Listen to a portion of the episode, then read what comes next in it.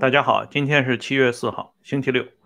我们的直播开始。今天继续讲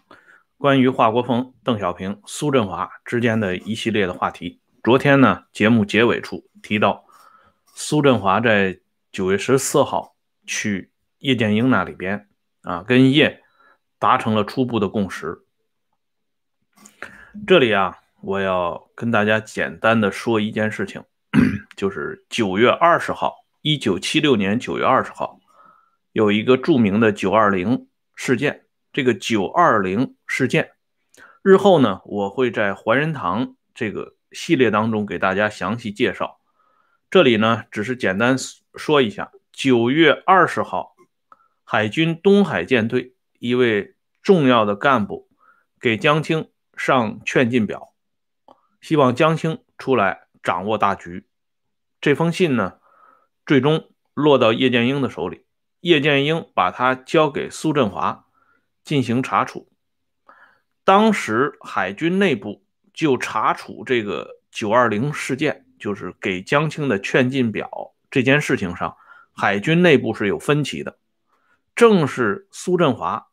顶住极大的压力，把这个事情一查到底。联系到昨天我们讲到海军水兵的那个飘带啊，这个话题我再简单说一下。昨天有的网友就提出质疑了，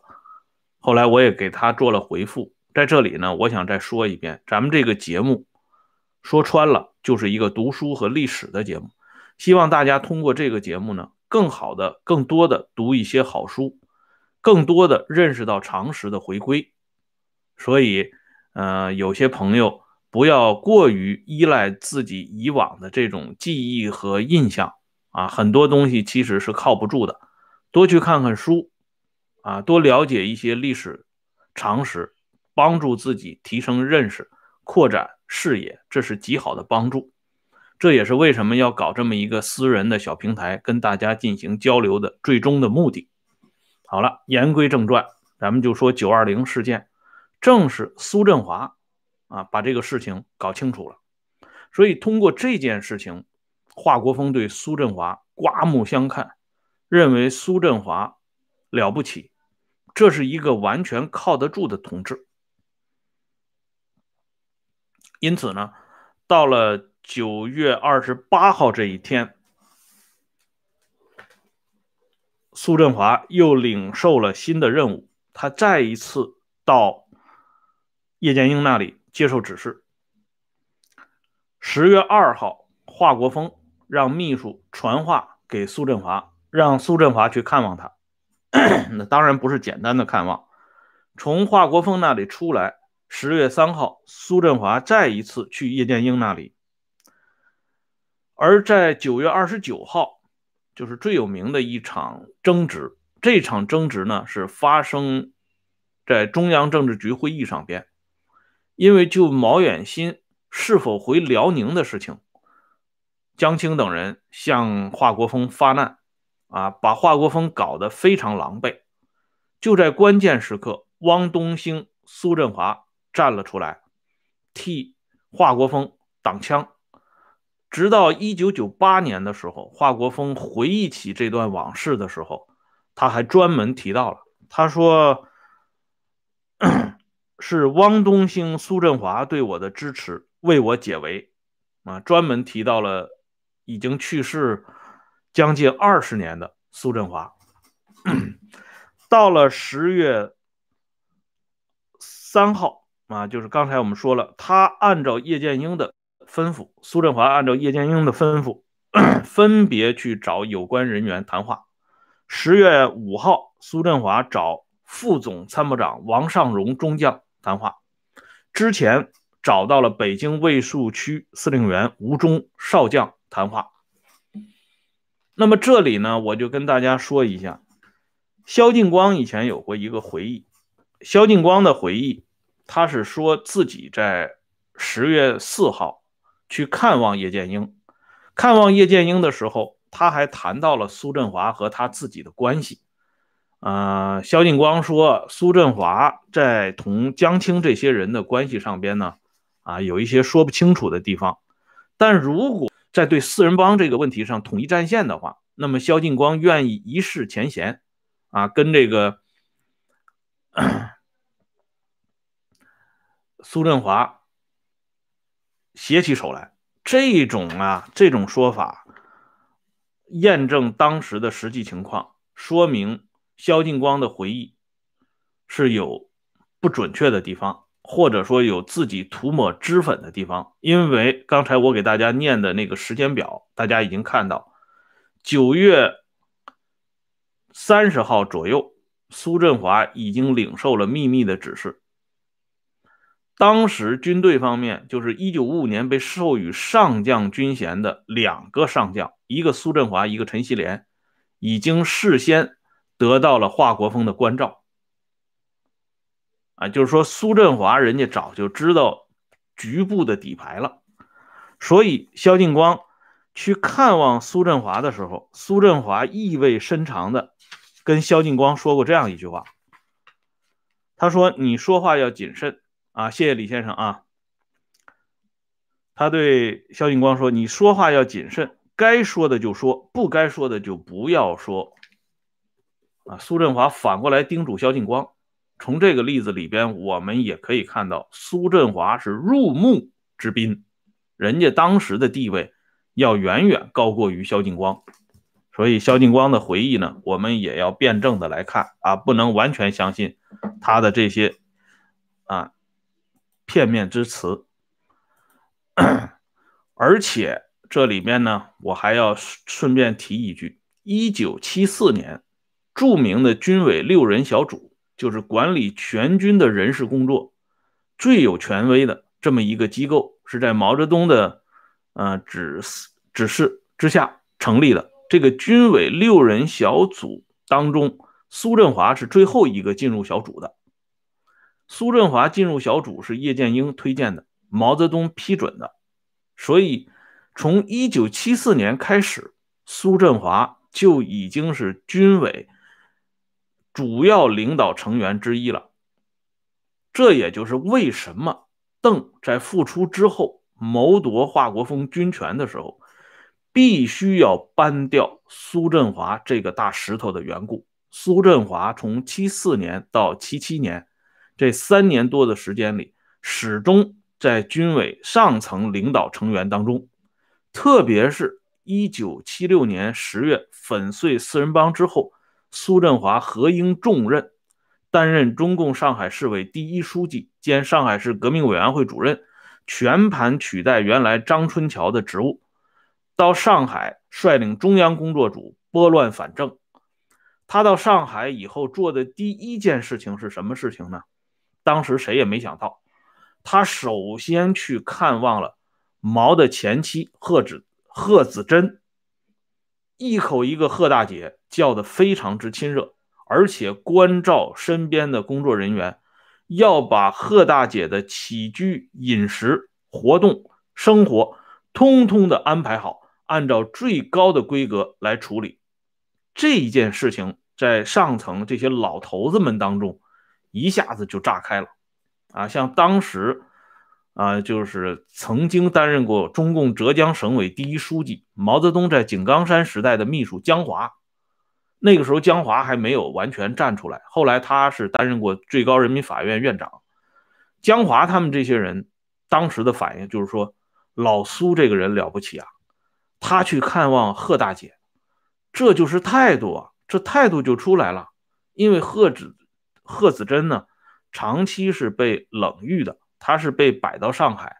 啊，毛呢虽然做过批示，让贺子珍可以到海南这些地方去散散心、走一走、转一转，但是因为有江青在上边压着，没有人敢过多的去跟贺子珍呢发生联系和关系。但是苏振华下车伊始就办了这么一件事情，很漂亮，所以上层呢对苏振华的看法。再一次翻新，认为苏振华这个同同志不仅能抓枪杆子，也能够抓笔杆子，就是说意识形态方面掌控的也非常好。所以苏振华是带着这么多的光环走到这个邓大人面前的。这邓大人对苏振华的所作所为那是洞若观火。当然，邓出来以后呢，也是专门拉过苏振华的，他对苏振华是有过呃表态的。什么样的表态呢？我们现在来看一看。一九七六年十二月底，苏振华代表中共中央，说说白了就是代表那三三个人：华国锋、叶剑英、汪东兴，去看望邓小平。这个事情其实是挺大的一件事情，可是邓小平年谱里边对此却忽略不计。苏振华去看望邓小平，他们之间的谈话是什么呢？这个是由苏振华的老伴儿陆迪伦老太太留下了口述资料。我们正是通过老太太的口述，了解到当时的一个情况。对于自己在第二野战军时期的老部下苏振华这么一个实权人物，能够在邓没有完全复出的情况下，首先登门拜访，邓表示非常的欣慰和高兴。那个时候的邓小平，就是在一九七六年十二月中旬，邓小平已经被恢复，啊，可以阅读中央文件。十二月十四号，啊，可以阅读中央文件，这就是局部复出的先兆。而这个时候登门来拜访邓小平的，不光是苏振华，同时还有当时担任中共上海市委第二书记。上海市革命委员会第一副主任的倪志福，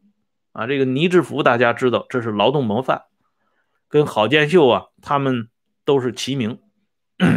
这样呢，苏振华和郝建啊，苏振华和倪志福一起来拜望邓小平，在拜望过程当中呢。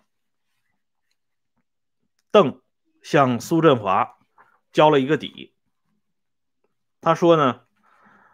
我老了，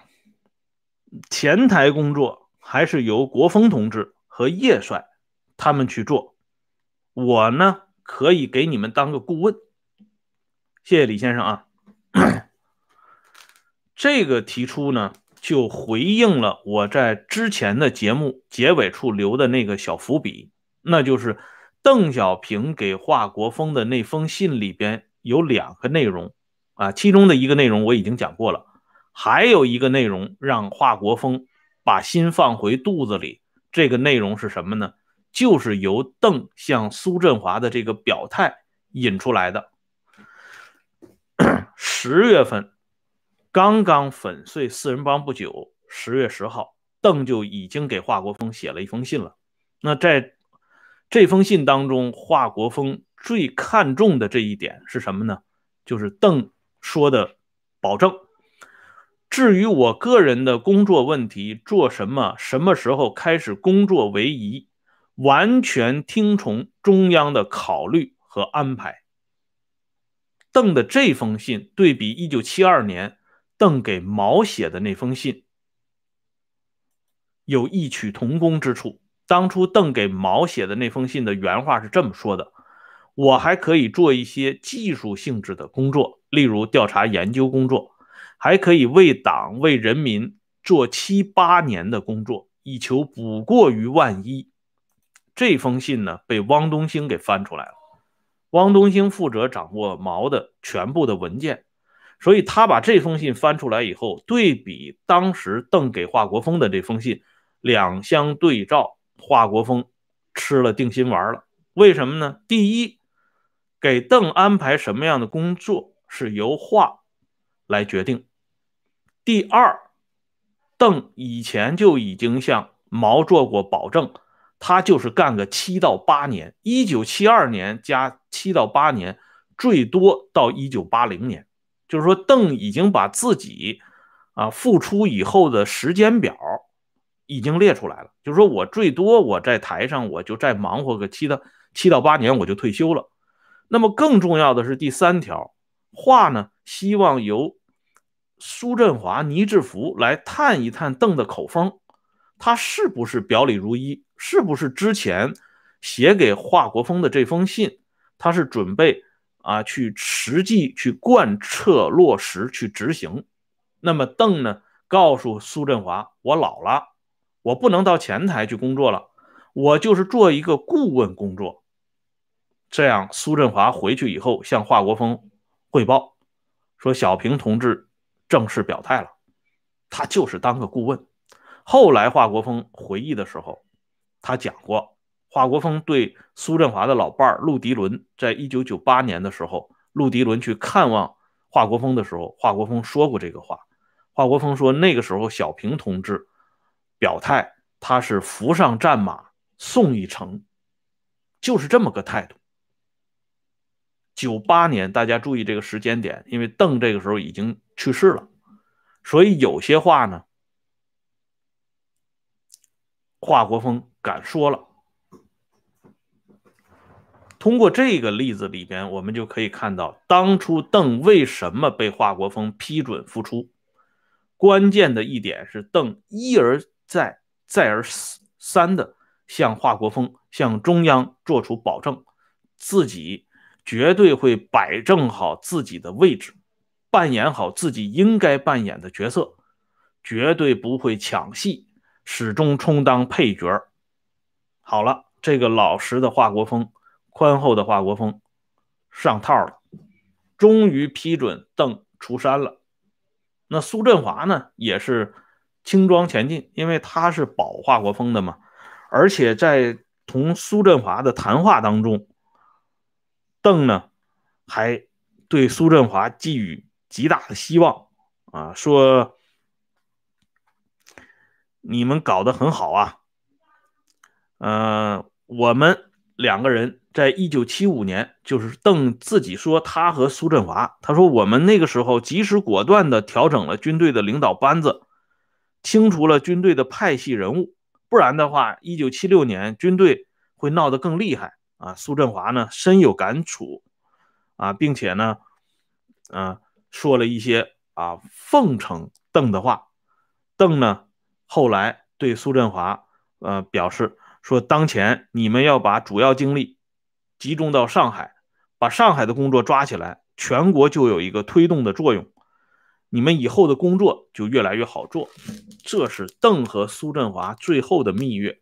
而以后就没有这么温馨的对话了，因为以后呢，就是啊，短兵相接了。这个事情呢，起点就是在。一九七八年三月九号发生的一个重要的事情，这个事情是什么事情呢？就是当时海军南海幺六零导弹驱逐舰在广东省湛江港突然爆炸沉没。这个导弹驱逐舰是中国自己自主研发出来的啊，当成宝贝一样。那轻易那是不会啊拉出来练练的，结果这么一个宝贝突然就爆炸了。这个爆炸的原因呢，后来查清楚了，是当时的一个内部工作人员，因为不满意上级领导对他的处分，就是把他的生活作风问题小题大做，一下子上升到很高的这个层面上来。于是呢，这个人做了手脚了，导致。这个导弹驱逐舰最终爆炸，这个事情说穿了是海军内部管理不严造成的。从一九六二年以降啊，这已经十多年了，海军经过多次的整顿，最终居然发生这种恶劣的事情，而且这是在一九七八年呢，大家都是满怀信心，准备是百废待兴的时候，海军给上了这么一个眼药。所以上级组织对这件事情非常重视，要求严查。那苏振华作为海军第一政治委员，那自然是责无旁贷。苏振华对这件事情很重视，啊，回来以后呢，马上就布置，啊，怎么来这个具体的抓。但是这里边呢，就牵扯到海军内部的一些派系关系，在这个问题上，萧劲光和罗瑞卿的回忆。啊，罗瑞卿的传记里边都记载了，当时苏振华已经是中共中央政治局委员了，在中共第十一届一中全会上已经当选为中央政治局委员。那苏振华对大家的批评表示不满意，同时呢，肖劲光还跟大家讲述了这么一个故事，就是苏振华借这个导弹驱逐舰事件，在内部呢开始整人，搞得内部就是鸡飞狗跳，大家非常不满意。而当大家把这种不满的情绪向苏振华啊做出表达以后呢，苏振华不仅啊没有接受这些意见，反而啊把揭发他错误的同志点名批判，宣布停职、撤职、隔离审查，甚至逮捕，错整了一大批干部，造成严重的后果。这是肖劲光的回忆。啊！而且苏振华有过一个讲话，苏振华说自己是中央政治局委员，你们想搞我那是不行的，我有事情可以直接向华主席汇报。所以苏振华跑到华国锋那里边去告状，这个时间呢是在一九七八年四月十二号，谈了五个小时。华国锋对苏振华表示支持，而且华国锋当时已经说过，振华同志啊，华国锋的原话是：振华同志在粉碎四人帮过程当中起了重要的作用，这就是给苏振华站台，并且呢，华国锋告诉苏振华说：“我最近要去朝鲜访问，回国以后到大连去检阅海军。”苏振华得到这个指示之后非常兴奋，马上回到海军内部进行传达，说华主席要来我们海军检阅，这是对我们海军工作的支持和鼓励，要把这个事情当成头等大事来抓。不过呢，以往的党史资料在表述这件事情上，就是华国锋检阅海军事件这件事情上。可以说是言人人殊，每个人说的都不一样，而且有的人他七八年说的是一个样，七九年说的是一个样，一九八零年他说的又是一个样。比如说当时担任海军参谋长的杨国宇，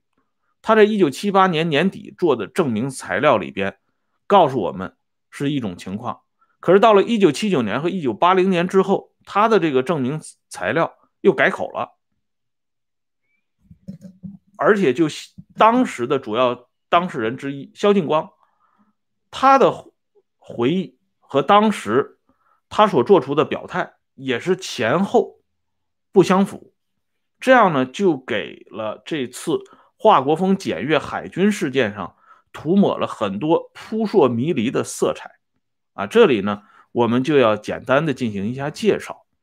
否则的话呢，你很难看出。为什么华国锋检阅海军事件这个事情成为华个人的政治前途以及邓个人政治前途的一个重大的转折点？因为正是这次检阅海军事件戛然而止，让党内上层，主要是叶剑英这样的实权人物，还有一大批观潮派，一下子看明白了。这个壁垒分明之后，谁更有资格出来掌舵？拥戴谁会对自己未来产生极好的作用，给自己的既得的政治利益以极大的维护？把这个形势看明白了，说白了，底牌亮出来了。所以这件事情，我们要花一点时间来详细的给大家讲一讲。那么今天呢，呃。时间差不多了，咱们就先说到这里。明天我们接着这个话题继续说。啊，下边呢，我还是把这个会员的这个情况啊，给大家发一个链接。嗯，最近感谢一批朋友啊，这个不断的加入咱们这个会员频道。这个会员频道呢，在这里啊，我也是再跟大家说一下，以后。会把一些啊鲜为人知的或者是非常有趣的故事，都拿到会员频道里来跟大家进行共享，同时也保证非会员频道质量一如既往，不会因此而兑水啊！希望大家周知。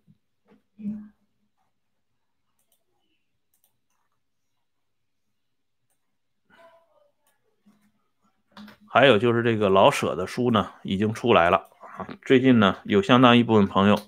希望购买，好，我把这消息也放到这里。好了，今天的节目呢就说到这里，感谢朋友们上来收看和支持，再见。